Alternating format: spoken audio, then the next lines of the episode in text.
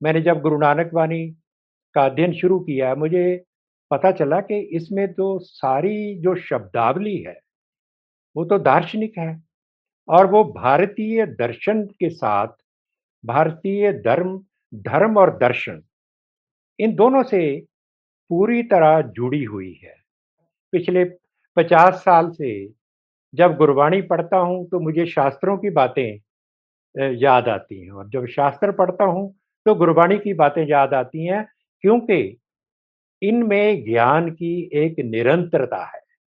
हमारा जो ज्ञान है उसमें एक आत्मिकता भी है और इसमें एक निरंतरता भी है। एक खूबसूरत बात मैंने जो देखी अपने अध्ययन के दौरान मुझे लगा कि गुरु नानक देव ऋग्वेद के ऋषियों की जो आ, हमारी वाणी है उसको आत्मसात करके उसके साथ संवाद रचाते हैं।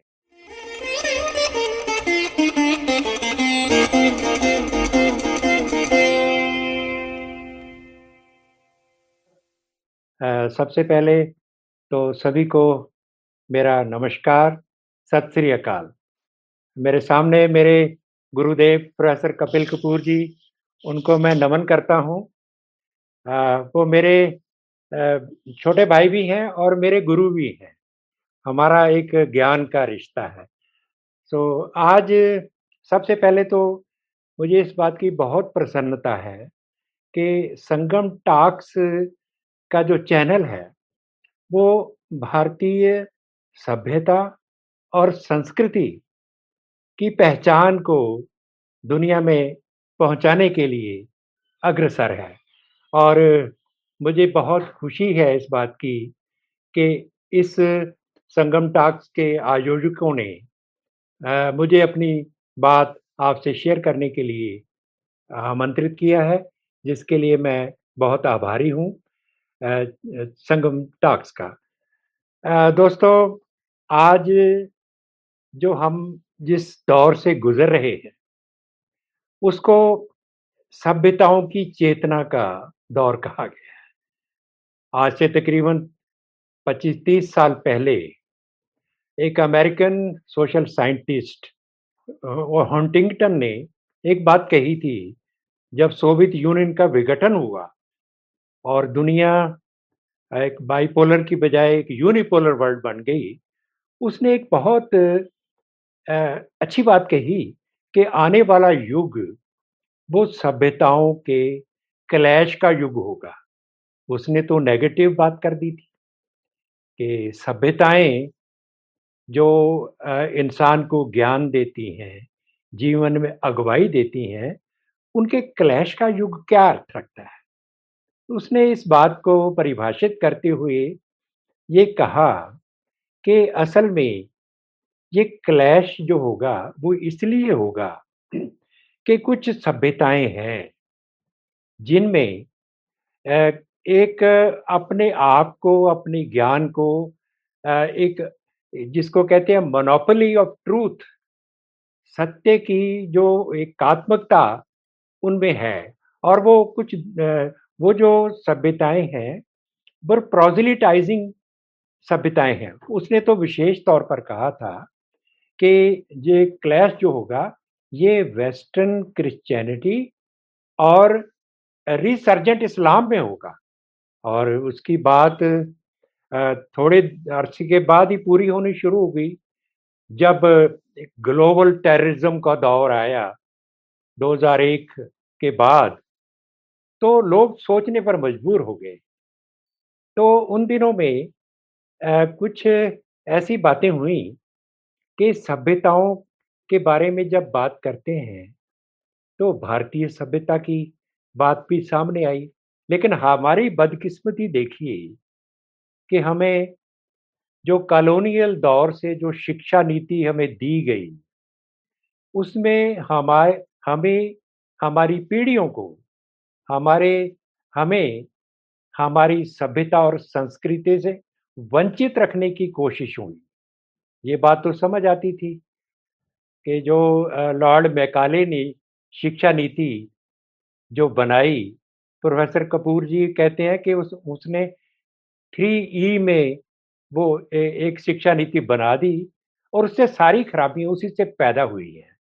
वो खराबी थी E E E English education and employment इसका मतलब है कि उन्होंने क्योंकि वो विदेशी हुकूमत थी उसका एक मकसद था हमें अपनी भाषाओं से और अपनी सभ्यता और संस्कृति से एक दूर करने के लिए उनका एक प्रोजेक्ट था तो उस प्रोजेक्ट को चाहिए तो था कि उन्नीस सौ सैंतालीस में हम जब आज़ाद हुए तो हमें उस प्रोजेक्ट को रिवर्स करने की ज़रूरत थी। लेकिन विडंबना ये है, उसको रिवर्स नहीं किया गया। कारण आप सभी जानते हैं कि एक नैरो पॉलिटिकल कंसिडरेशन की वजह से और एक फॉल्स आइडियोलॉजी की रूप में हमारे कुछ जिनको हम वामपंथी इतिहासकार कहते हैं, उनको टेक्स्ट बुक बनाने का ठेका दे दिया गया। तो उन्होंने अपने मास्टर हिज मास्टर्स वॉयस बनने का पूरा प्रयत्न किया और उन्होंने जहाँ जहाँ भी हमारी सभ्यता और संस्कृतिया का गौरव था, उसको मार्जिनलाइज करने, हमारी सभ्यता में बीमारियाँ ढूँढने कि इसमें तो देखो ये जाति प्रथा है कर्म कांड है जैसे इसके सिवाय और कुछ है ही नहीं।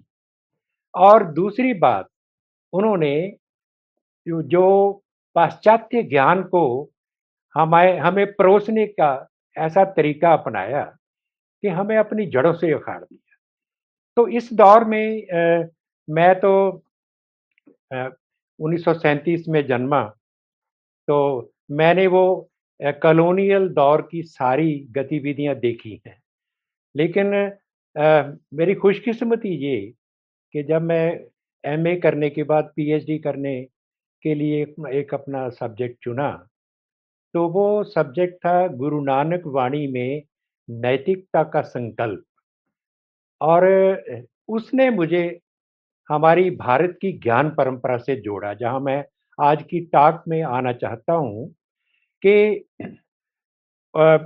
हमें तो पढ़ाया गया था, उन दिनों मार्क्सिज्म का दौर था और मार्क्सिज्म ने तो ये कह दिया था कि religion is the opium of the people लेकिन जब मैंने गुरु नानक वाणी पढ़नी शुरू की, एक बात मुझे महसूस हुई कि जो मार्क्स की रिलीजन के बारे में जो अवधारणा है, वो हमारे सभ्यता के जो चार धर्म, सनातन धर्म, जैन धर्म, बुद्ध धर्म और सिख धर्म, इनकी जो विश्व दृष्टि है उसके ऊपर लागू नहीं होती। तो मेरा जो सरोकार है, वो अपनी सभ्यता से दार्शनिकता के आधार पे जुड़ा। मैंने जब गुरु नानक वाणी का अध्ययन शुरू किया, मुझे पता चला कि इसमें तो सारी जो शब्दावली है वो तो दार्शनिक है। और वो भारतीय दर्शन के साथ, भारतीय धर्म धर्म और दर्शन, इन दोनों से पूरी तरह जुड़ी हुई है। और हमारे जैसे शुरू में ही कहा था कि हमारी देश की सभ्यता जो है, वो ज्ञान की सभ्यता है। तो आप देख लीजिए, आज जो आर्कियोलॉजिकल एविडेंस से आज 1921 में हड़प्पा और मोहनजोदड़ो की खुदवाई हुई।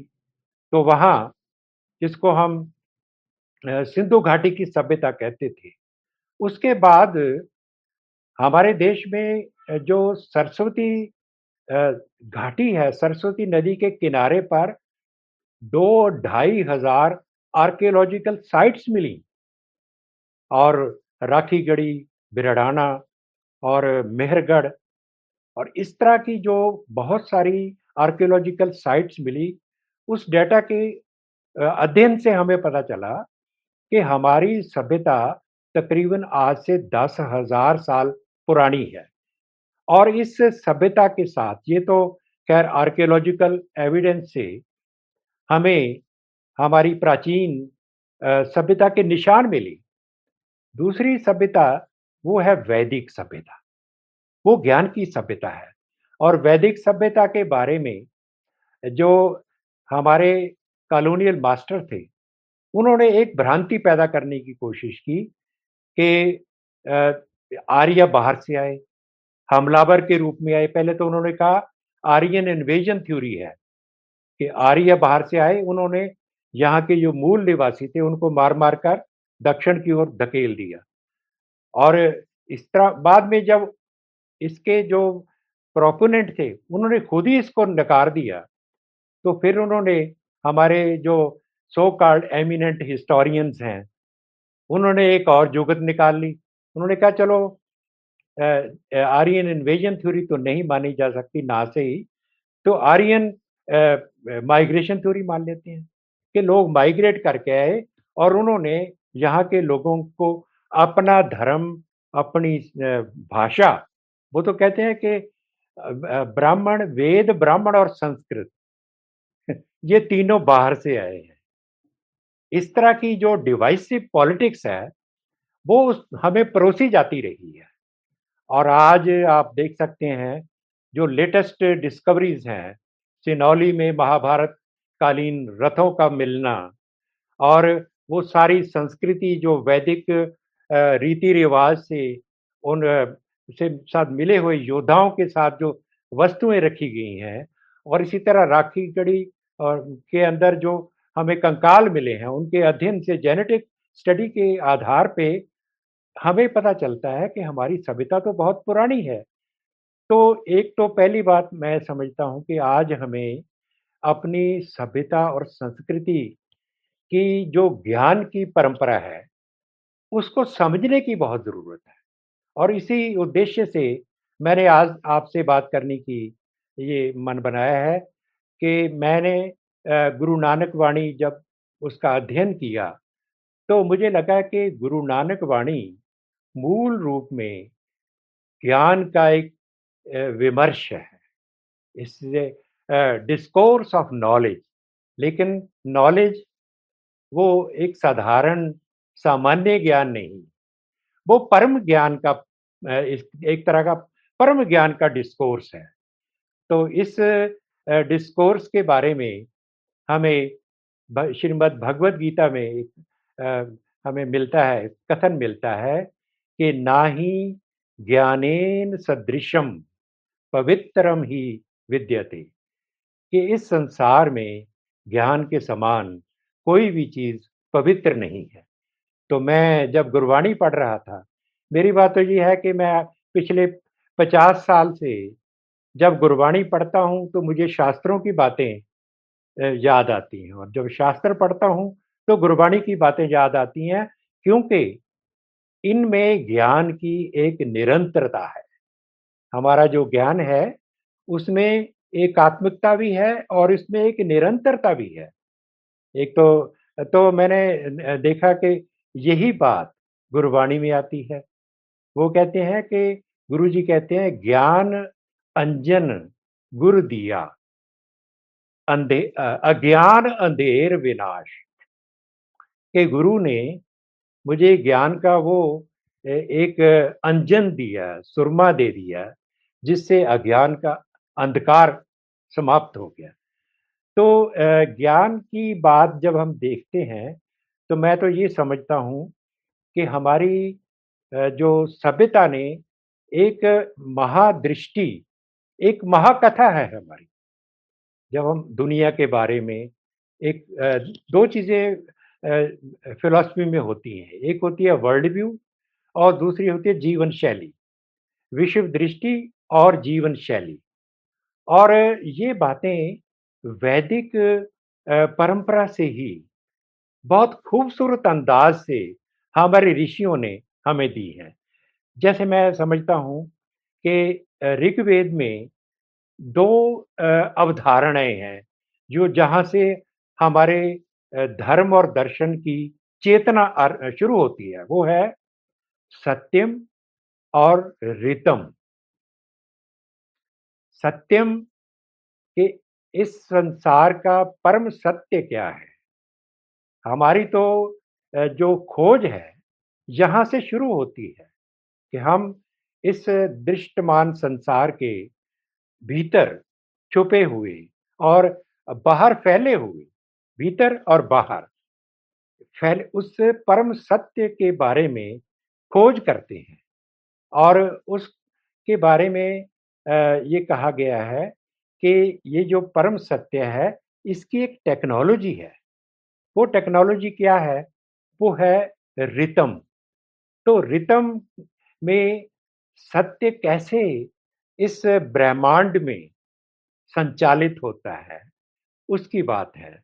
तो ये आप देख लीजिए कि हमारी सभ्यता की जो बुनियाद है, वो एक तो परम सत्य जिसको हम यथार्थ कह सकते हैं, उसके ऊपर टिकी हुई है। और यथार्थ के भी कोई जो नियम है वो एक कॉस्मिक निजम है। वो किसी अदृष्ट गॉड के नहीं है। यहाँ मैं एक बात कहता हूँ कि हमें अपनी सभ्यता की जो पहचान है, उसको स्पष्ट करने के लिए जो अब्राहमिक सभ्यता है, उसके साथ अगर तुलना करें तो बहुत जल्दी हमें समझ आ जाएगी। देखिए, हमारी सभ्यता में ऋषियों ने एक प्राइम सिंबल दिया है। संसार के यथार्थ को समझने विचारने देखने के लिए वो है ब्रह्म। ब्रह्म आ, मैं गुरबाणी में आ, से शुरू करना चाहता हूँ। गुरु नानक देव जी अपनी बाणी के बारे में एक बात कहते हैं कि गावो गीत ना बिरहड़ा। कि जो मैं गा रहा हूँ ये कोई गीत या बिरहड़ा नहीं है।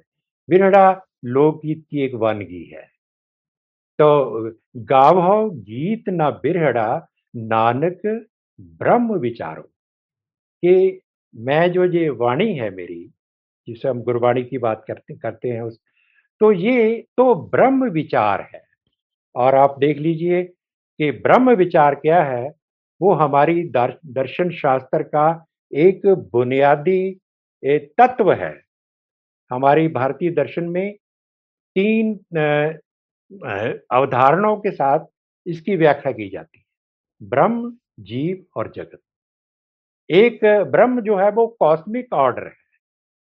एक ब्रह्मांड का, एक कॉस्मिक ऑर्डर उसको जिसको कहते हैं, वो परम सत्य भी उसको कहते हैं, वो एक कॉस्मिक उसका रूप है।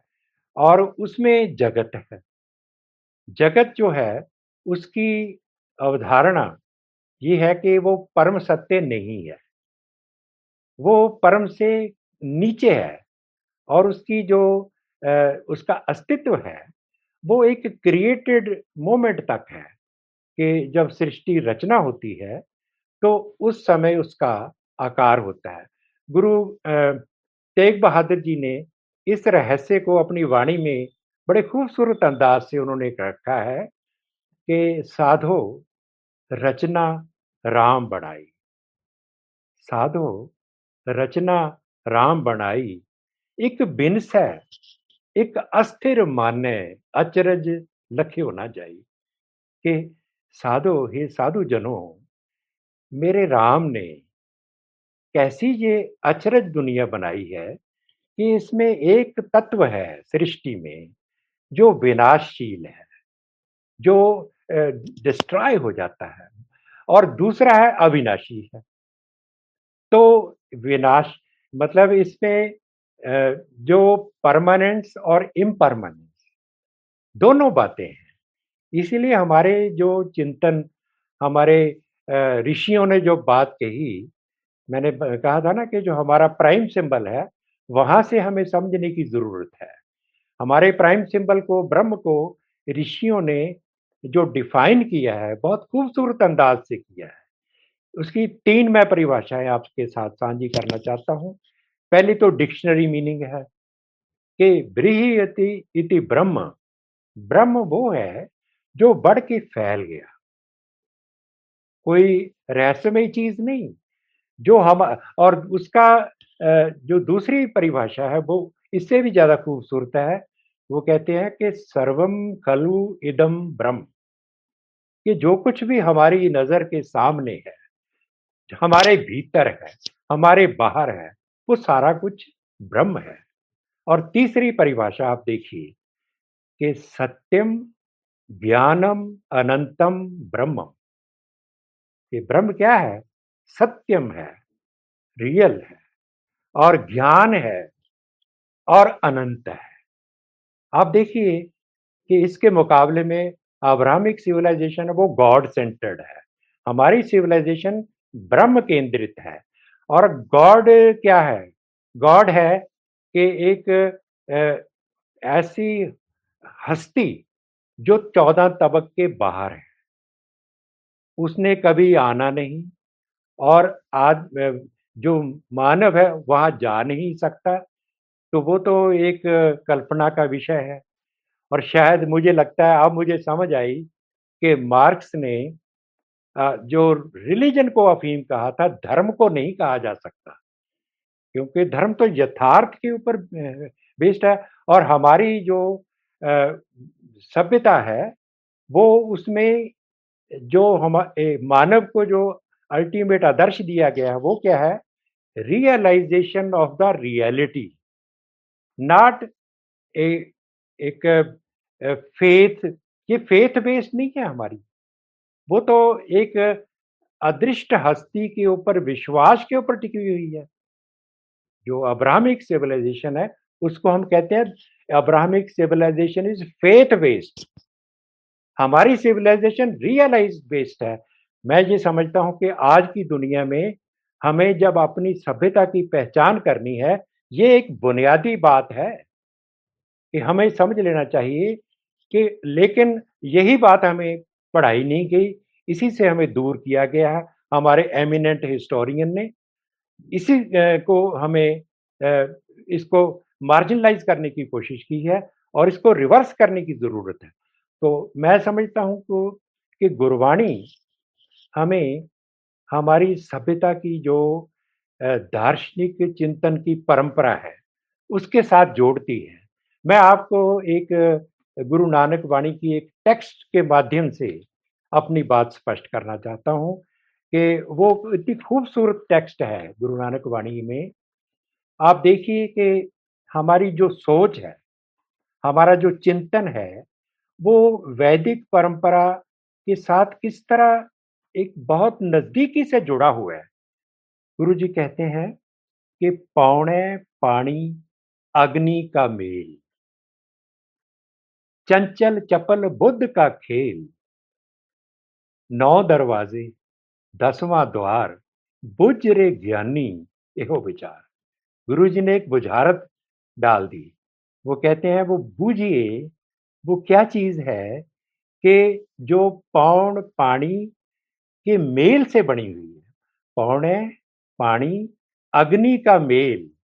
पौन, पानी और अग्नि के मेल से बनी हुई है और उसके अंदर क्या है? चंचल, चपल, बुद्ध का खेल और उसके अंदर बुद्धि का खेल हो रहा है और उसके नौ दरवाजे हैं। हमारी जो सेंसेस हैं और हमारी कर्म इंद्रियाँ हैं, ज्ञान इंद्रिय हैं, इनके बारे में उन्होंने कहा है कि नौ दरवाजे, दसवां द्वार। एक दरवाज़ा बंद है, जहाँ से आत्मा प्रवेश करती है और बाहर चली जाती है। ये हमारे हमारे चिंतन की एक परंपरा है, गुरबाणी उससे जुड़ी हुई है। और कहते हैं, बुझ रे ज्ञानी, एहो विचार। कि अगर तू ज्ञानी है तो इस विचार को समझ। और उसका जवाब देखिए, उतना ही खूबसूरत है। वो कहते हैं, कथता, बकता, सुनता सोई। आप विचारे सो ज्ञानी हो। उन्होंने एक और विचार डाल कि कहने वाला, बोलने वाला, कथता, बकता, सुनता, सोई, कहने वाला, बोलने वाला और सुनने वाला वही है। आप विचारे सो ज्ञानी हुई ज्ञानी वो है जो आप इसको विचार करेगा।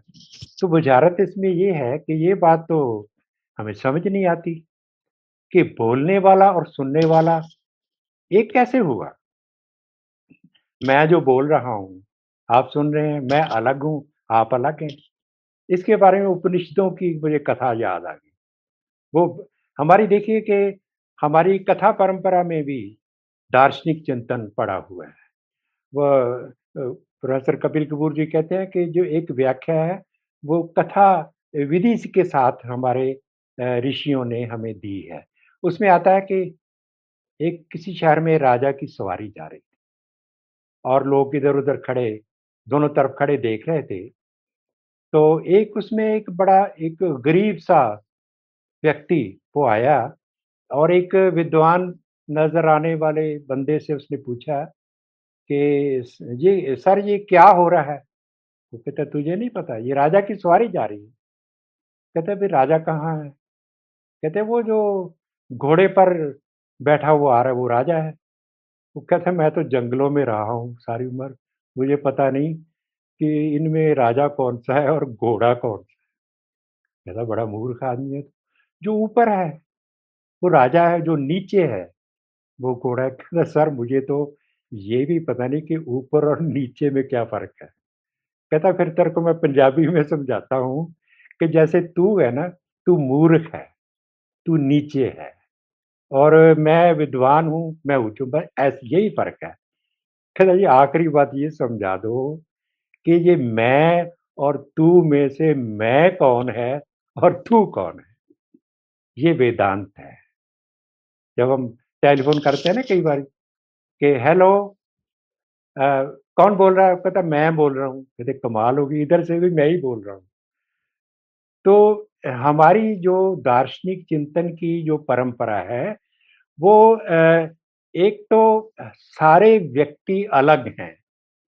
उसमें हमें पता चलता है गुरबाणी में एक कमाल की बात आती है कि मेरे प्रभु साचै एक खेल रचाया। मेरे प्रभु साचै एक खेल रचाया, कोई न किसी ही जेहा हो पाया। कि मेरे प्रभु ने कैसा खेल रचाया है कि कोई किसी के जैसा दूसरे जैसा नहीं है।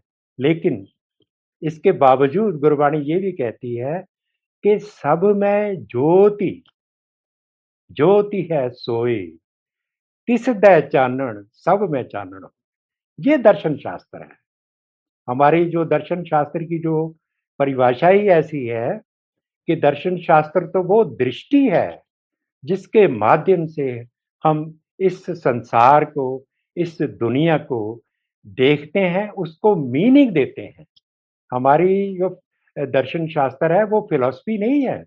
Philosophia this is not a मतलब लव ऑफ़ विज़डम। ये तो हमारी तो परिभाषा ये है, दृश्यते ही अनेन इति दर्शनम कि जिससे दर्शन वो है, जो हमें दुनिया को देखने की दृष्टि प्रदान करती है। तो हमें जो हमारी सभ्यता ने दुनिया को एक आत्मता के रूप में देखने की जो बात कही है, वो हमारी चिंतन की बात। अगली बात देखिए कि वो कहते हैं कि देही माटी, पहले तो उन्होंने कह दिया ना कि जो आज कैसा है मनुष्य ते देही माटी बोले पौन। पहले जीवन की बात थी, अब मौत की बात कर रहे हैं गुरुजी। अ, देही माटी बोले पौन, बुझ रे ज्ञानी मुआ है कौन? कि देही तो मिट्टी है और उसमें बोलने वाली जो शय है, वो पौन है, तो मर कौन गया? तो उसका जवाब देखिए कमाल, खूबसूरत जवाब। वो कहते हैं, मुई सुरती बाद अहंकार, ओ न मुआ जो देखणहार। कि जो हमारी सुरति है, कॉन्शियसनेस इंडिविजुअल कॉन्शियसनेस को कह सकते हैं, वो मर गई। मुई सुरति बाद अहंकार और हमारी जो फ़ाल्स ईगो है, अहंकार की भावना, वो मर जाती है। मुई सुरति बाद अहंकार, ओ न मुआ जो देखणहार, जो देखने वाला है। आप देखिए, एक तो दिखने वाला है और एक देखने वाला। देखने वाले को कोई नहीं देख सकता।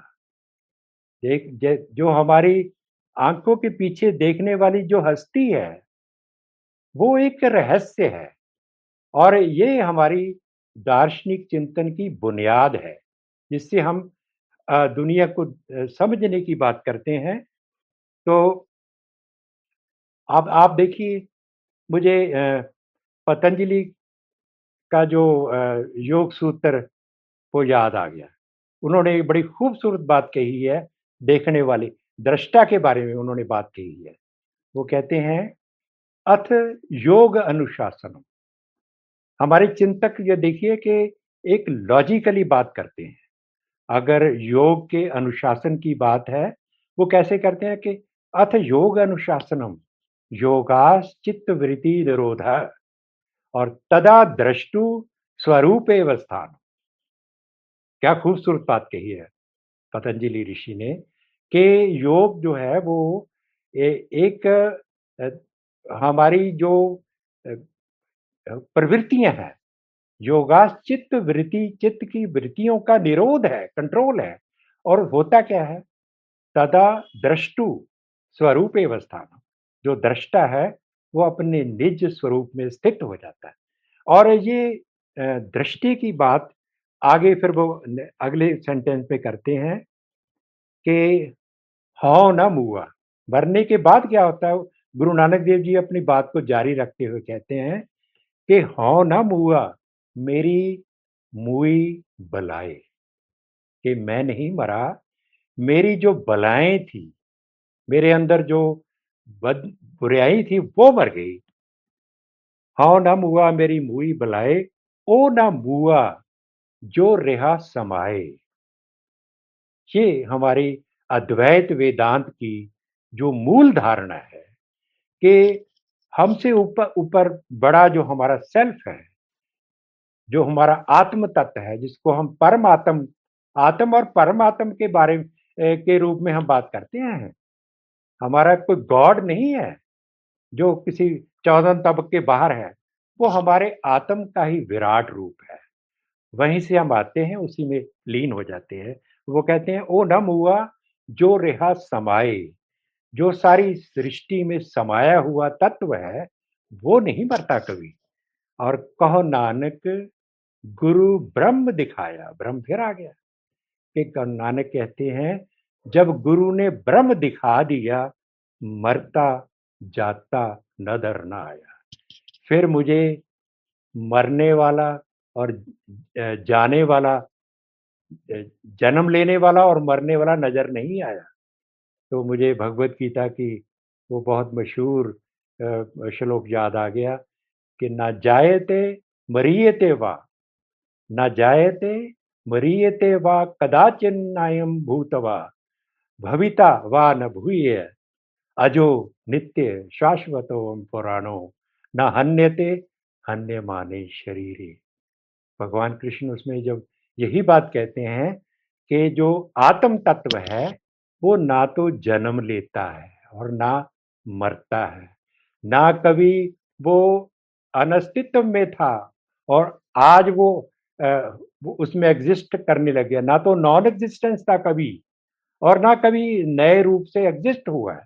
वो तो सदा रहने वाला एक चिरंतन अजो नित्य शाश्वत है। तो मुझे लगा कि हम जो गुरुवाणी है, इसका जो दार्शनिक केंद्र है, वो मानव की उसी तरह की व्याख्या के विधान के साथ पूरी तरह जुड़ा हुआ है, जिस तरह के हमारी वैदिक परंपरा की जो ज्ञान खंड है उसमें। देखिए, हमारे ऋग्वेद से जो तीन खंड माना जाता है कि एक तो तीन कांड है उसके हम उसको मानते हैं कि तीन कांड वैदिक परंपरा के साथ संबंधित है। क्योंकि वैदिक साहित्य तो विराट है। उसमें बहुत सी चीज़ें, सारी चीज़ें आ जाती है। एक तो उसमें कर्म कांड है, एक्शन की बात है, और दूसरा रिचुअल भी उसमें आ जाता है, एक्शन भी आ जाता है। एक तो कर्म कांड है, दूसरा उपासना कांड है, जिससे भक्ति का उदय हुआ, और तीसरा ज्ञान कांड है। और ज्ञान कांड में हमारे प्रस्थान त्रयी की बात करते हैं कि जिसमें ब्रह्म सूत्र भगवत गीता और उपनिषद। ये ये तीनों ज्ञान कांड के प्राइमरी सोर्सेज हैं। और गुरवाणी को जब मैंने अध्ययन किया है, मैंने गुरु नानक वाणी पे उन्नीस सौ उनहत्तर में मैंने पीएचडी की। आप देख लीजिए बवंजा साल हो गए मुझे। तो मुझे ये लगा कि गुरवाणी सीधे रूप में जो वै, वैदिक दर्शन की जो अद्वैत परंपरा है उसके साथ पूरी तरह जुड़ी हुई है। बल्कि अगर हम हम कंपैरेटिव स्टडी करें बौद्ध और जैन चिंतन इनमें उतनी साझ नहीं है वैदिक परंपरा के साथ जितनी गुरबाणी की साझ है। गुरबाणी तो एक एक बात में हमें उससे जोड़ती है। और दूसरी बात देखिए कि आदर्श मानव क्या है? गुरु गुरु नानक देव जी ने आदर्श मानव को परिभाषित किया है, बहुत खूबसूरत अंदाज से की है। वो कहते हैं कि दो तरह के मानव इस दुनिया में होते हैं, जीव होते हैं। एक कै जानन कया बुझण ते नर सुगढ़ स्वरूप। कुछ एक ऐसे लोग हैं जो कहना जानते हैं और कही हुई बात को बूझ सकते हैं। वो सुगढ़ स्वरूप हैं, बहुत समझदार हैं, विद्वान हैं और दूसरे कौन है, वो बड़ी इंटरेस्टिंग बात है। एक तो ये है ना कि जो एक एक क्या जानन कया भुजन, ते नर ते नर सुगढ़ स्वरूप। दूसरे हैं, इतना नाद, ना वेद ना की रस दूसरे वो हैं जिनको ना तो नाद की समझ है, ना वेद का ज्ञान है और ना रसों कसों का उनको एहसास है। एक न सिद्ध, न बुद्ध, न अकल सर और जिनके पास ना कोई सिद्धि है, न बुद्धि है और न अकल का एक सोमा है और अक्षर का भेयो न लहंत, वो अक्षर का भेद नहीं जान सकते। अब देखिए, कमाल की बात देखिए, हमारी परंपरा में ओम को अक्षर कहा गया है। अक्षर एक तो लेटर को कहते हैं, जिसको डीलिट, हम कहते हैं ना कि डीलिट है मतलब वो डॉक्टर ऑफ़ लेटर्स। तो लेटर तो हमारी परंपरा में एक दार्शनिक, एक अवधारणा है कि वो चीज़ जो कभी खुर नहीं सकती। जो जिसका अक्षर नहीं होता, वो अक्षर है, वो ओम है। और ओम ब्रह्म का वाचक है। ये सारी बातें हमें समझने की ज़रूरत है कि हमारा चिंतन किस दिशा में हमें ले जाना चाहता है। हमारी चेतना का विस्तार अगर करना चाहता है तो हमें कहाँ ले जाके, ले जाना चाहता है? और उसके बारे में उन्होंने क्या कहा? जरा दोबारा सुन, सुनिए। इक ना नाद, ना वेद ना घी इक न सिद्ध न बुद्ध न अकल सर अखर का पेयो न लहंत। नानक ते नर, असल खर, जे बिन गुण गर्भ करन के गुरु नानक कहते हैं कि वो नर तो असल खर हैं। असल खर मैंने गधा तो गधे की तरह हैं, जो बिना गुणों के गर्व करते हैं। तो मुझे भर्तृहरि का वो श्लोक याद आ गया कि साहित्य संगीत कला वहीणा, साक्षात पशुआ कुछ विषाण हीना कि जो मानव जो साहित्य संगीत और कला से विहीन है, वो तो साक्षात पशु है। बेशक उसके सींग और पूछ नहीं लगे हुए तो बातें तो एक ही हैं। तो हम ये देखिए कितनी समानताएँ हैं हमारे चिंतन में, गुरबाणी में और हमारी वैदिक फिलोसफी के अंदर। गुरबाणी के बारे में दूसरी बात मैं ये कहना चाहता हूँ क्योंकि जिनको नहीं पता कि हम गुरबाणी की अवधारणा क्या है। गुरबाणी शायरी और संगीत में रचा गया एक विमर्श है। वो बाणी है जो आदि ग्रंथ में गुरु अर्जुन देव जी ने अपने समय में जो भारत के कोने कोने में उस समय जो संत और भक्त थे सबकी वाणी उनकी एकत्र करके और उनका एक संकलन तैयार किया। उसको आदि ग्रंथ कहा गया। फिर गुरु गोविंद सिंह जी ने उसकी पुनर्संपादना की और उसमें आ, पहले पाँच गुरुओं के की वाणी के साथ साथ नौवें गुरु गुरु तेग बहादुर जी की वाणी उसमें शामिल की और उसको गुरु ग्रंथ साहिब कहा। तो गुरु ग्रंथ साहिब के बारे में एक बात स्पष्ट तौर पे हमें जानने की ज़रूरत है सभी भारतवासियों को कि ये है तो सिख पंथ का एक पावन ग्रंथ है, लेकिन ये एक ज्ञान ग्रंथ है। जिस तरह ऋग्वेद एक ज्ञान ग्रंथ है, वो हमारी जो हमारी जो धारणाएँ हैं, इस ज्ञान के साथ कि इसमें एक रिप्रेजेंटेशन है। भारत की उन महान विभूतियों की वाणी इसमें एकत्रित है। केवल गुरु तो छह हैं। छह गुरुओं की वाणी है, पंद्रह भक्तों की वाणी है और ग्यारह भट्टों की वाणी तो आप देखिए कि इन इन संतों की वाणी को शामिल करते हुए उन्होंने ना तो जाति पाति का कोई ख्याल रखा भक्त कबीर हैं, नामदेव जी हैं, भक्त रविदास है, धन्ना भगत हैं, भक्त जयदेव है।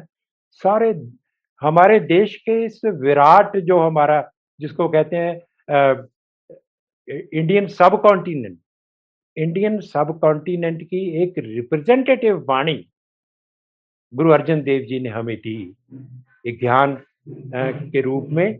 और इसी तरह हम कह सकते हैं कि ये वाणी हमारी सभ्यता का, के उन महान ज्ञान ग्रंथों में है, जो हमें लिबरेट करती है। हमारी जो वाणी है, ये ऐसा विमर्श है, जो मुक्तिदायक है।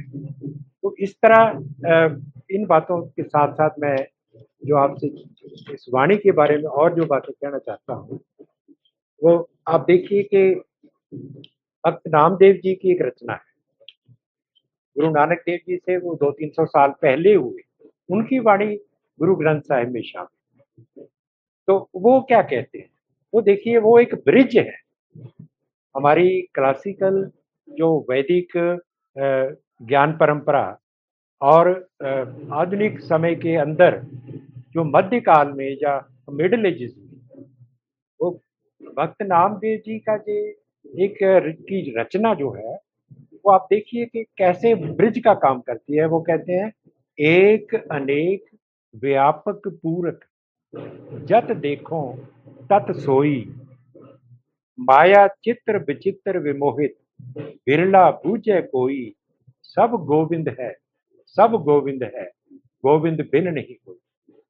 जो वही अद्वैत वेदांत की जो हमारी अवधारणा है, उसी को भक्त नामदेव जी ने अपनी भाषा में, मराठी में, और मैं तो कहता हूँ संत भाषा में, उन्होंने इसमें निर्मित कर दिया कि कैसे सूत एक मणि सत सहंस जैसे तो कैसे ओतपोत कैसे है?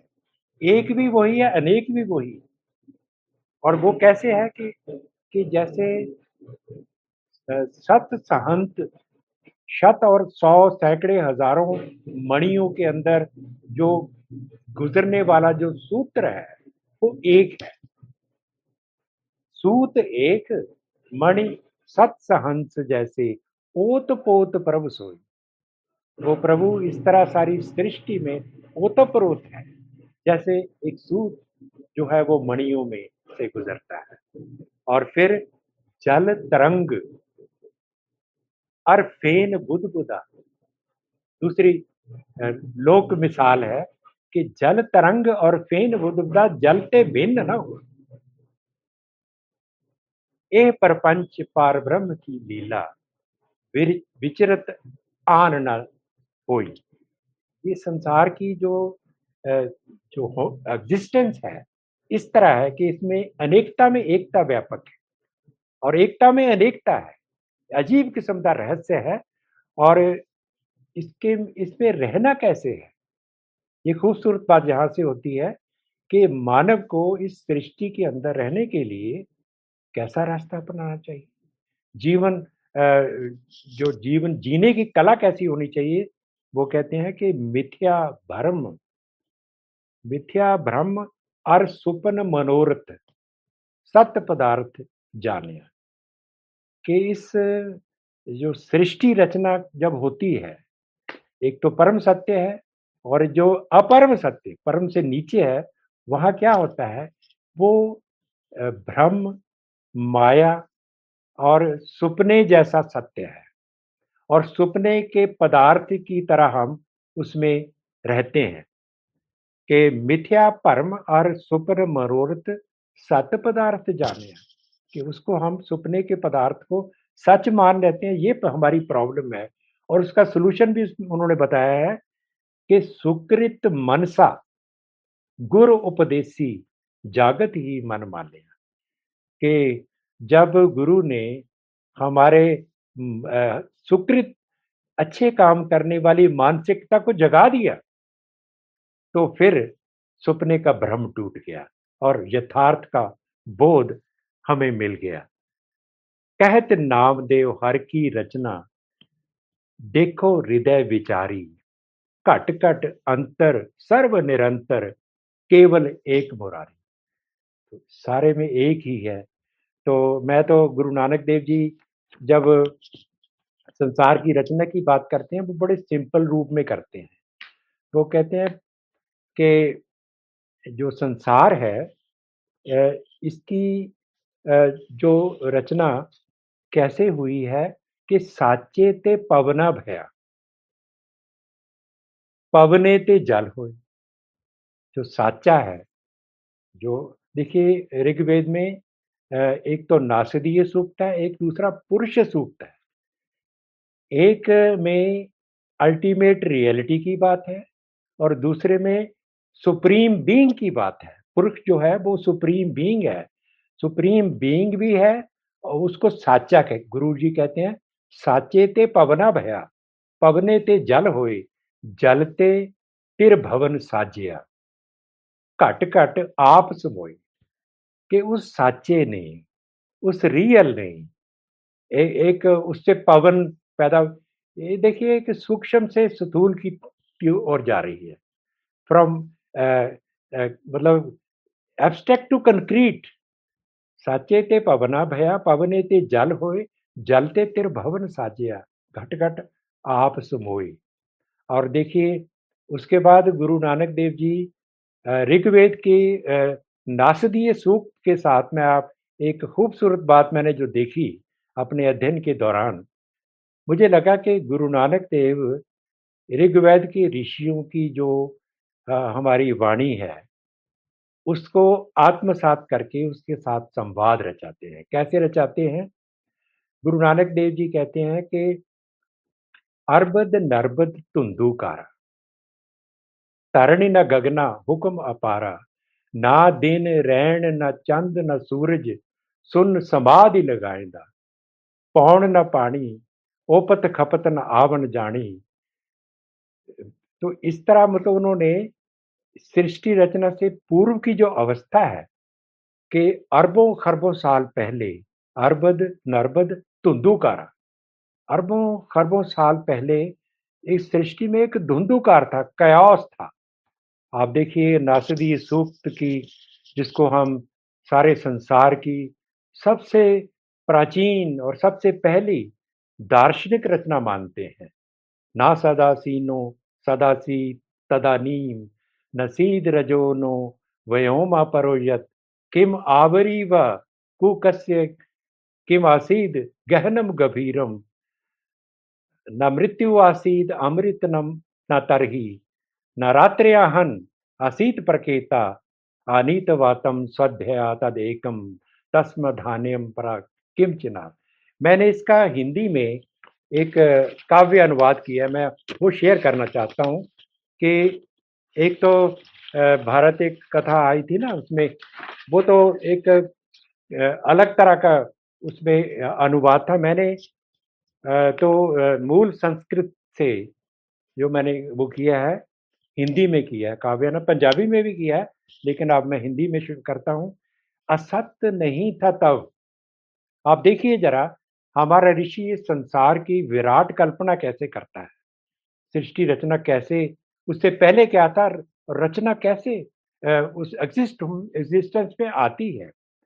असत नहीं था तब, ना ही सत्य था। अंबर नहीं था, ना ही पार फैला हुआ महा आकाश छिपा क्या था?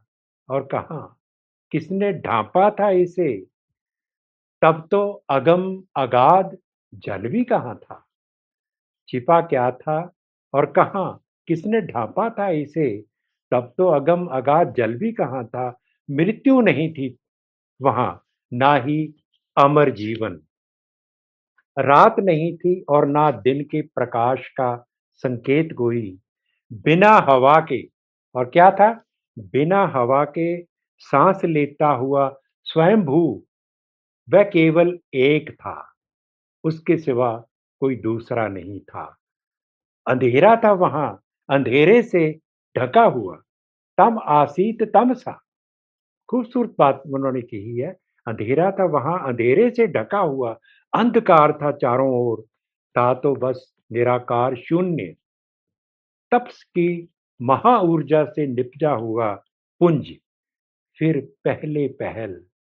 कामना का हुआ उभार। डिज़ायर पैदा हुई। मन का आदि अनादि बीज। फिर पहले पहल, कामना का हुआ उभार, मन का आदि अनादि जीव, बीज, अंतर की सूझ वाले मुनि जनों ने समझ लिया था भली भांत। रिश्ता क्या है? अस्तित्व का, अनास्तित्व के साथ फैला दिया उन्होंने सूत्र को महाशून्य के आर पार। ऊपरवार और नीचे भी। धारणी महाशक्तियाँ तत्पर थी वहाँ।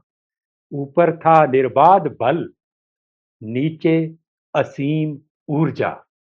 एनर्जी की खेल है। ऊपर था निर्बाध बल, नीचे असीम ऊर्जा। और उसमें क्वेश्चन फॉर्म लास्ट में करते हैं कि जानता है कौन असल में? और कह सकता है कौन, कहाँ से जन्मा? और कैसे उत्पन्न हुआ ये संसार? देवताओं का भी बाद में हुआ प्रादुर्भाव। न जाने रची गई कैसे ये रचना। कौन है सृष्टि का कर्ता? कर्ता या अकर्ता? अंतर्यामी कौन है?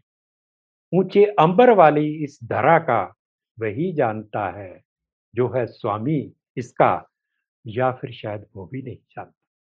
इतनी खूबसूरत दार्शनिक चिंतन की बात आज से तकरीबन पाँच हज़ार साल पहले, जब कभी जो पश्चिम में तो सभ्यता शायद पैदा ही नहीं हुई थी, उस वक्त हमारा ऋषि इस ब्रह्मांड के बारे में, संसार के बारे में क्या बातें करता है, पता नहीं क्यों हमें ये पढ़ाया नहीं गया। अब पढ़ाया जाना ज़रूरी है, अगर हमें अपने आप को समझना है कि हम क्या हैं, कहाँ से आए हैं हमारी सृष्टि और हमारी दृष्टि में जो हमारी सभ्यता का गौरव क्या है?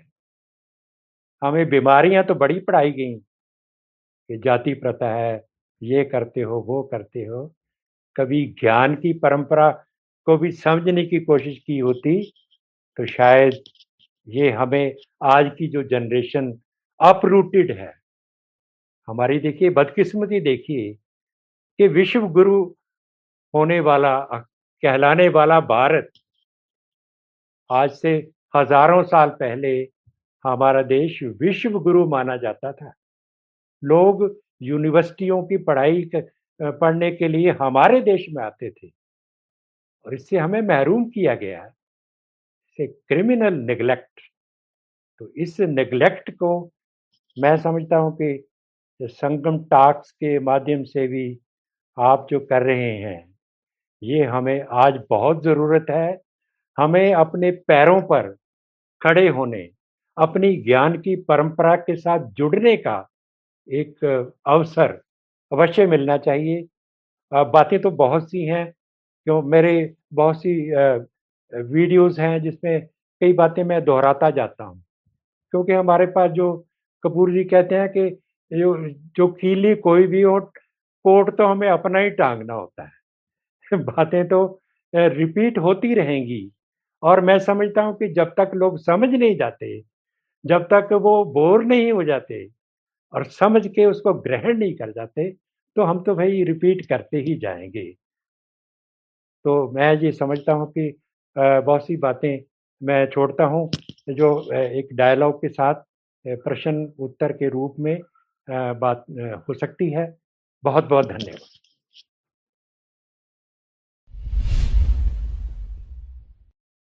दो छोटे से सवाल हैं एक सवाल ये है कि सिख धर्म में क्या मूर्ति पूजन वर्जित है? क्योंकि आज काफ़ी सारे डिस्कशन होते हैं और वहाँ पे सबसे सेंट्रल डिस्कशन ये होता है कि क्या मूर्ति पूजन अलाउड है? क्या जबकि कुछ ऐसे मंदिर हैं जहाँ पे सिख भी दर्शन के लिए जाते हैं। तो इस पे आप थोड़ा-सा प्रकाश डालें। और मेरा दूसरा सवाल है कि कई बार जब गुरबानी सुनते हैं, तो हम गोविंद के बारे में सुनते हैं, राम के बारे में सुनते हैं। क्या ये वही हैं जिन्हें जिनका सेंट्रल सनातन धर्म में है? या क्या जैसे कई लोग कहते हैं ये ब्रह्म का स्वरूप है। किसी एक कहीं पे मैंने सुना था ये, तो इस पे अगर आप थोड़ा-सा प्रकाश डालें तो। धन्यवाद। बहुत अच्छे आपने दो प्रश्न किए हैं। पहला जो प्रश्न है, उसके बारे में तो बहुत स्पष्ट बात है कि जो सिख परंपरा में मूर्ति पूजा का विधान नहीं है। लेकिन मूर्ति पूजा जो है उसके बारे में जो हमें अब्राहमिक सिविलाइज़ेशन ने भ्रांतियाँ पैदा की हैं। देखिए, सिख पंथ की एक अपनी मान्यताएँ हैं। उसमें तो मूर्ति पूजा का कोई विधान नहीं है। लेकिन मैं ये कहना चाहता हूँ, आप देख लीजिए जो रिलीजियस स्टडीज़ का जो डिसिप्लिन है, अगर उसको आप ग्लोबल डिसिप्लिन के रूप में देखें, तो मूर्ति पूजा क्या है? मूर्ति पूजा जो सनातन धर्म में है, वो पत्थर की पूजा नहीं है। जो मूर्ति में एक प्रतीक है, वो प्रतीक को हम उसको अपने चिंतन का विषय बनाते हैं। सिख धर्म में एक बड़ी दिलचस्प बात आती है धन्ना भगत के बारे में।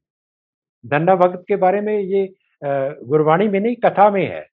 वो कथा परंपरा में ये है कि भगत धन्ना जी को किसी पंडित ने कहा उन्होंने कहा मुझे मुझे प्रभु दे दो, मैं उसकी पूजा करना चाहता हूँ। उन्होंने एक साथ से लेके पत्थर दे दिया।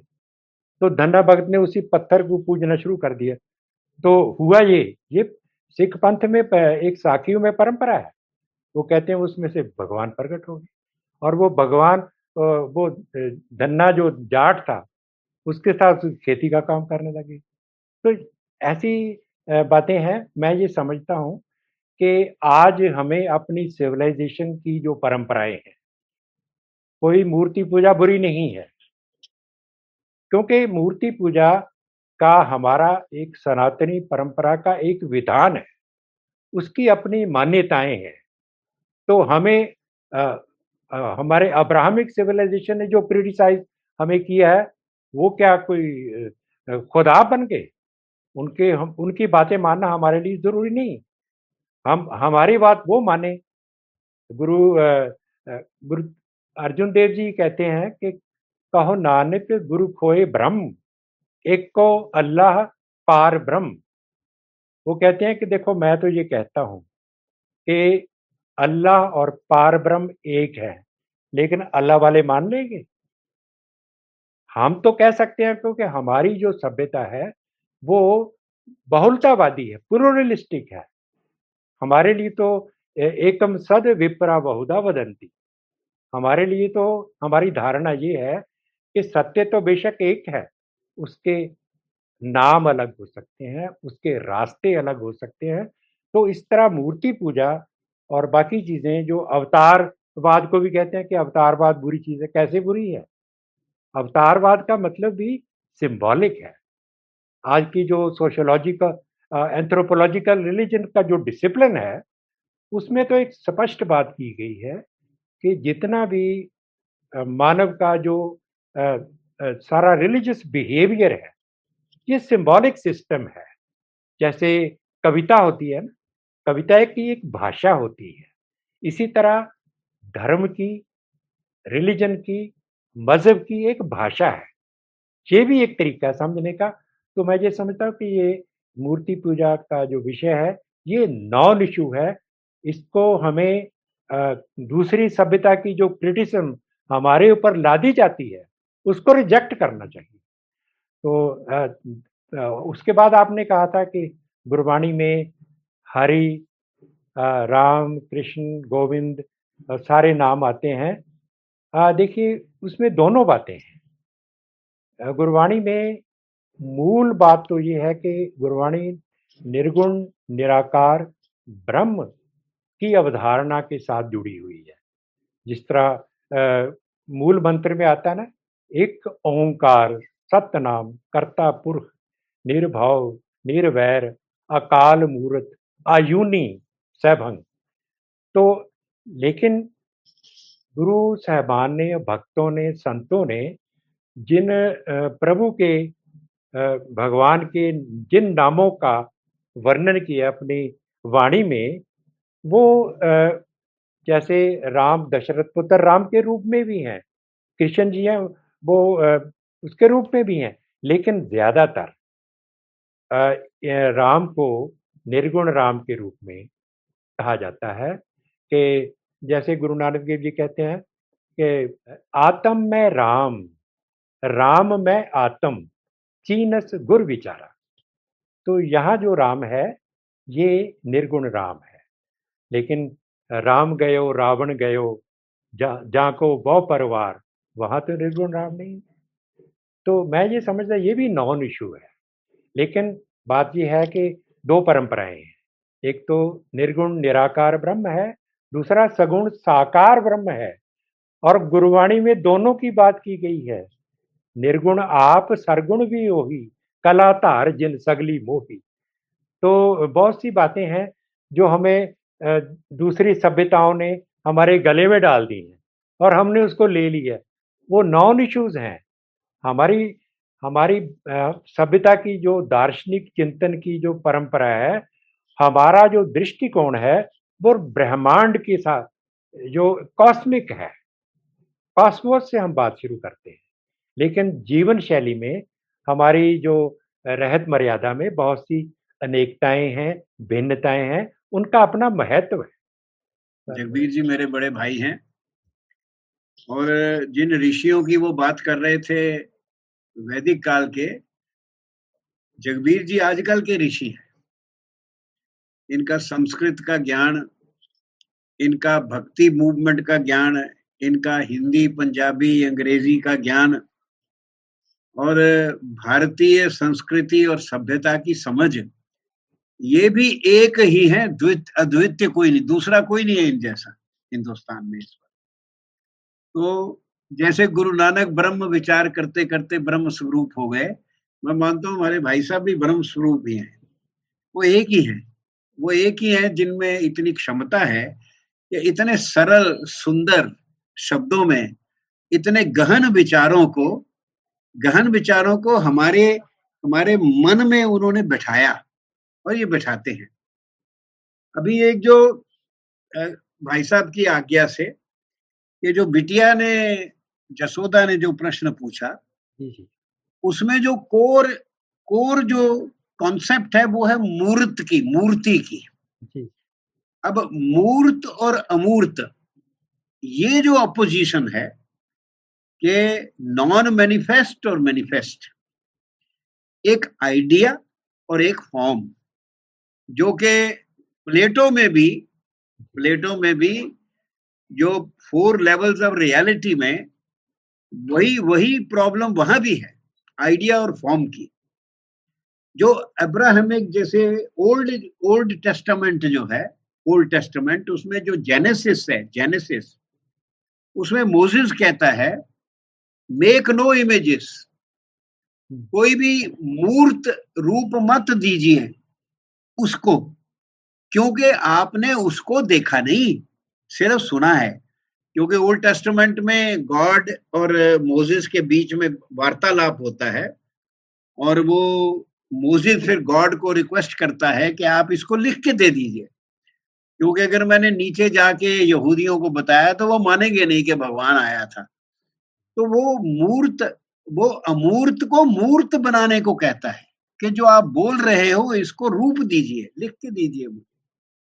तो ये जो प्रश्न है कि idea as idea and idea as idol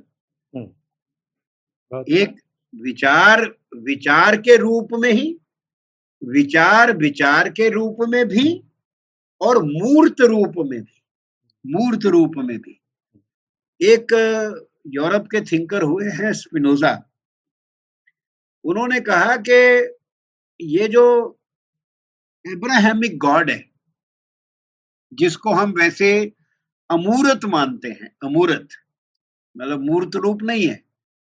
पर Abrahamic God is an angry God angry अब जो एंगर है, ये तो ह्यूमन प्रॉपर्टी है, ये तो गॉड की नहीं प्रॉपर्टी है। तो वहाँ लॉजिकल फैलेसी आ जाती है। हमारे दर्शन में, जैसे भाई साहब ने कहा कि निर्गुण भी है, सगुण भी है।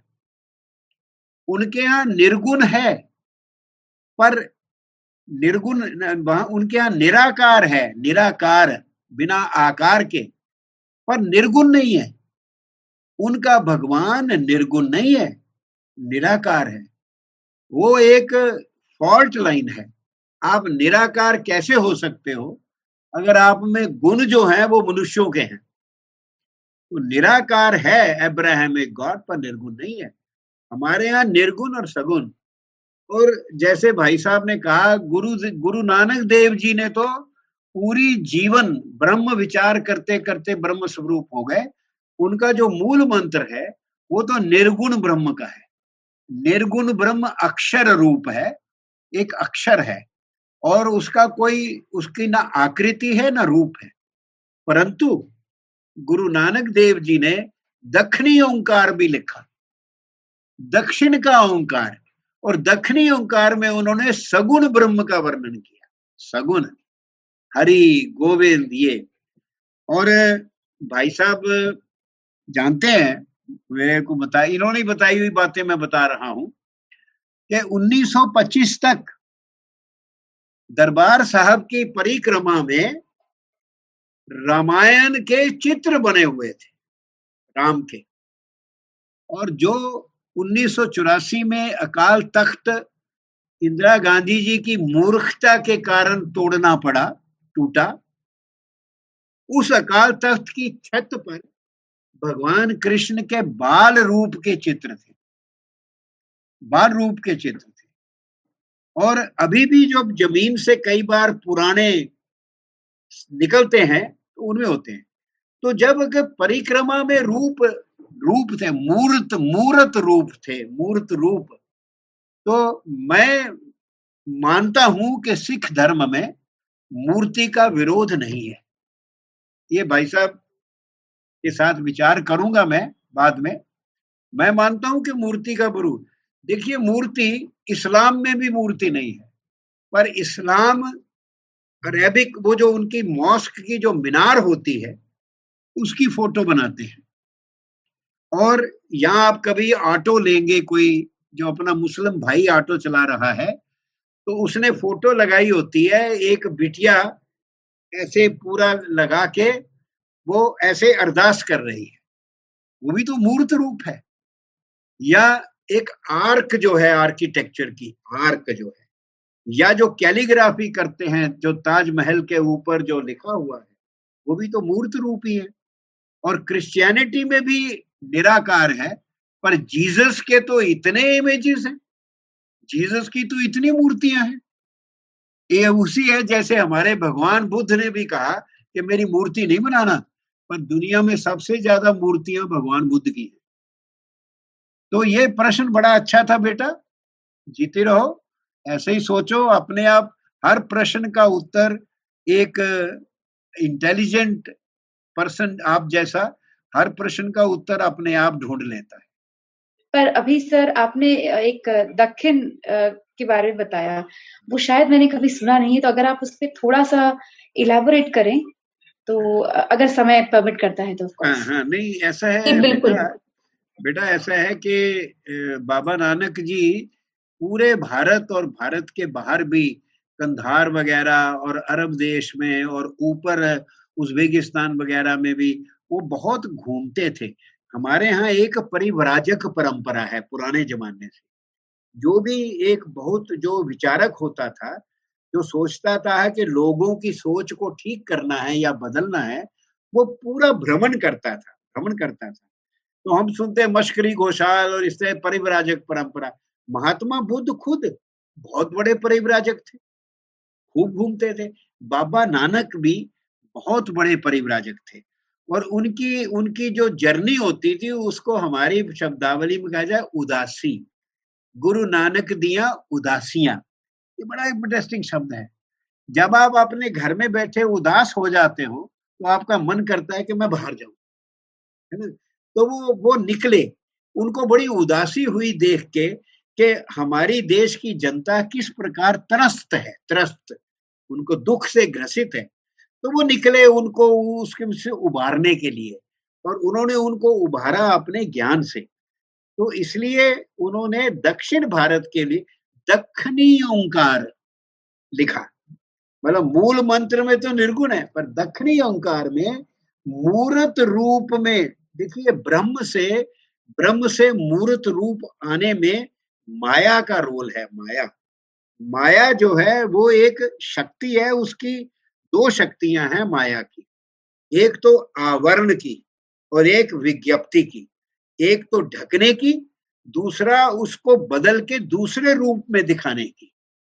तो वो माया जो है, ब्रह्म को ढक देती है, निराकार को, और दूसरे रूप में, मूर्त रूप में दिखाती है।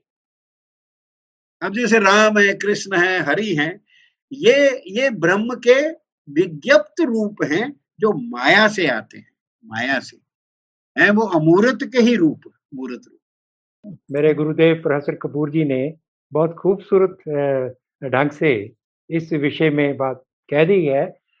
लेकिन यशोदा जी ने मुझे थोड़ा सा क्वेश्चन किया था कि जो दक्षिणी ओंकार, वो क्या है? मैं उसकी जो शुरू की पंक्तियाँ आपसे शेयर करता हूँ, उसमें आप देख लेंगे कि मूल मंत्र में और उसमें क्या अंतर है? दक्षिणी ओंकार की पंक्तियाँ हैं, ओंकार ब्रह्मा उत्पत्ति, ओंकार किया जिन चित्ती, ओंकार वेद निर्मय। आप देख लीजिए कि ओंकार को एक सृजन शक्ति के रूप में गुरु नानक देव जी ने दक्षिणी ओंकार में वो ओम को एक जो ब्रह्मा जिससे दुनिया पैदा हुई, ब्रह्मा, विष्णु, महेश। हमारी देखिए, हमारी जो माइथोलॉजी जिसको कहते हैं, हमारी जो पौराणिकता की जो चिंतन है हमारा, वो भी मीनिंगफुल है। जो सृष्टि की रचना के साथ तीन देवताओं की बात जोड़ी गई है, ब्रह्मा, विष्णु और महेश। और लोक भाषा में इनको कहते हैं, कर्ता, धरता और हरता। एक शक्ति है जो कर्तारी शक्ति है, जो सृजनहार शक्ति है। दूसरी उसका पालन करती है, वो विष्णु है और तीसरा संहार करती है। तो सारी सृष्टि में यही तो निजम है, जिसको रितम कहते हैं। रितम जो है, वो कॉस्मिक ऑर्डर के रूप में हमें सत्य की जो टेक्नोलॉजी है, जो इस ब्रह्मांड की जो रूप रचना है, हमारे ऋषियों ने तो वहाँ से बात शुरू की है। इसीलिए हमारा जो चिंतन है, बहुत वैज्ञानिक है। हमारे चिंतन में ज्ञान की दो धाराएँ हैं। एक तो विज्ञान और टेक्नोलॉजी और दूसरा धर्म और दर्शन। एक ज्ञान है जो संसार के उद्धार के लिए है, जिसके साथ संसार में में रहने के लिए हमें क्या क्या चीज़ें ज़रूरी हैं, वो विज्ञान है। प्रकृति की शक्तियों को उनके असूलों को मानव जीवन के आ, की सहायता के लिए विज्ञान वो करता है। लेकिन दूसरा ज्ञान जो परम ज्ञान है जो मोक्षदायक है वो धर्म और दर्शन का ज्ञान है।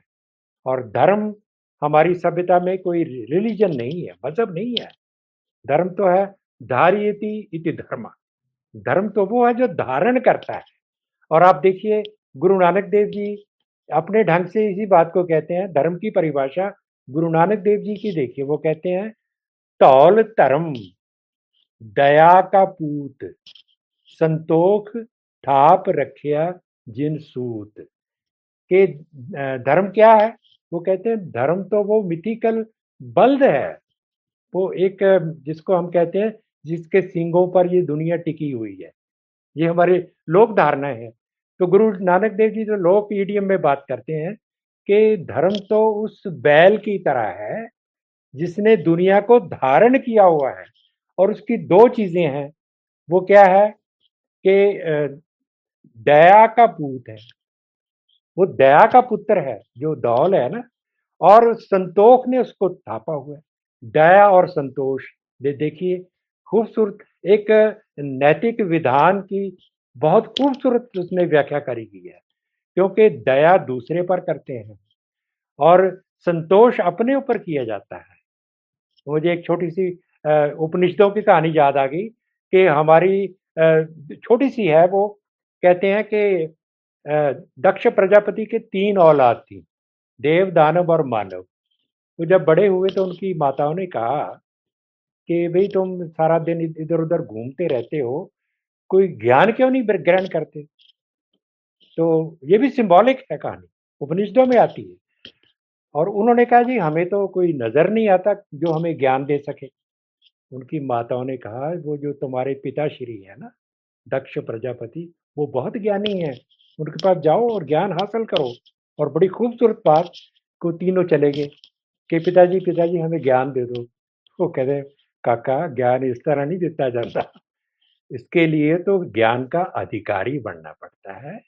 तुम पहले पंद्रह बारह साल ब्रह्मचारी आश्रम का पालन करो तो यज्ञ की लकड़ियाँ लेकर मेरे पास आओ, मैं ज्ञान दे दूँगा। जब वो आए तो उन्होंने क्या किया? पहले तो देव चले गए। देव उन्होंने कहा, जी, ज्ञान दो। उन्होंने कहा, द द द। कहने, ये कौन सा ज्ञान हुआ? कहते मैंने तो ज्ञान दे दिया, समझो। फिर उन्होंने कहा तो आप चाहते हैं दाम्यता दा से बनता है दाम्यता। इसका मतलब है दमन करना। वो कहता दमन किसका करना ये भी बता दो। कहता जी, हमें शर्मिंदा मत करो, हम इंटेलेक्चुअल क्लास के लोग हैं। हमारे में विषय विकार बहुत हैं। आप चाहते हैं कि हम अपनी कामनाओं का दमन करें। कहते ठीक है तो दानव चले गए। दानव को, उन्होंने कहा द द द। दानवों ने कहा, जी, आपने हमें शिक्षा दी है कि दान के दया करो। क्योंकि हमारे पास देव, देवते तो बुद्धिमान थे और दानव बलवान थे सिंबॉलिक है। तो कहते हैं, हमारे पास वो अनब्राइडल्ड पावर है। आपने उसको कंट्रोल करने के लिए, दया करने के लिए कहा। मानव की बारी आई। उनको कहा कि आप हमें दा दा। उन्होंने कहा, दान की बात आप देखिए इस कहानी में तीनों मॉरल वैल्यूज़ है। दाम्यता, दया और दान। वही बात हमारी सभ्यता की परिभाषा, हमारी सभ्यता को परिभाषित करती है कि हमारी सभ्यता धर्म केंद्रित है।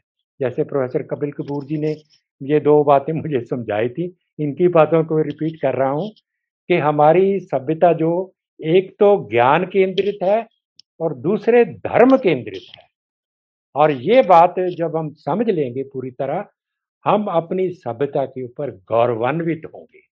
हमें पता चलेगा कि हमें दुनिया को देने के लिए बहुत कुछ है। दुनिया में जो जितने सिविलाइजेशनल क्लैश हैं, उनको रोकने का तरीका हमारी सभ्यता के पास है, और वो है संवाद। वो डायलॉग संवाद बराबर वालों के साथ होता है। जो सभ्यता अपने आप को ऊँचा समझती है, हमें नीचा समझती है, हमें इग्नोर वो कहते हैं कि जो हमारे जैसा नहीं, वो जा तो इग्नोरेंट है जा या वो इनफाइडल है, उनके साथ हमारा कोई डायलॉग नहीं हो सकता। They have to learn to live in this universe global reality आज की ग्लोबल रियलिटी क्या है? Multilingual multicultural multi civilisational world है। इसमें किसी एक सभ्यता को अपनी इजारेदारी की कोई इजाज़त नहीं है। इसमें पीसफुल कोएग्जिस्टेंस के लिए डायलॉग बहुत ज़रूरी है। वो हमारी सभ्यता इस डायलॉग को समझाती है। गुरु नानक भी गुरबाणी भी, हमारे ऋषि भी, यही बात कहते हैं कि एक का सुरत जेते हैं जी, सुरत भी होना कोई न की यही सुरत तेहा तेन राह। हमारे तो जैसे गुरु गोविंद सिंह जी ने सीधी सी बात कही है कि आप अपनी बुद्धि है जेती, वर्णत भिन्न भिन्न तो तेती। इस दुनिया में जिस जिस जैसी इंसान की जो बुद्धि है, उसी तरह वो सारी सृष्टि को बयान करता है तो इसलिए छोटा, बड़ा, ऊँचा, नीचा अलग कुछ नहीं है। ये भावना प्लूरलिस्टिक और इनक्लूसिविस्ट दो बातें अंग्रेज़ी की, बात हमारी सभ्यता के ऊपर लागू होती हैं, दूसरी सभ्यताओं के ऊपर नहीं होती। ये भी बात समझने वाली है कि हमारी सभ्यता तो कहती है कि हमारे पास जो सत्य है, उस सत्य को आप अपने ढंग से रियलाइज़ कर सकते हैं। तो इस बारे में डायलॉग हो सकता है। जो इनक्वालिटी के रूप में कोई डायलॉग नहीं हो सकता। भाई साहब ने कहा कि बाबा जी ने, बाबा नानक ने दया और संतोष दो वैल्यूज़ को सबसे ऊपर रखा।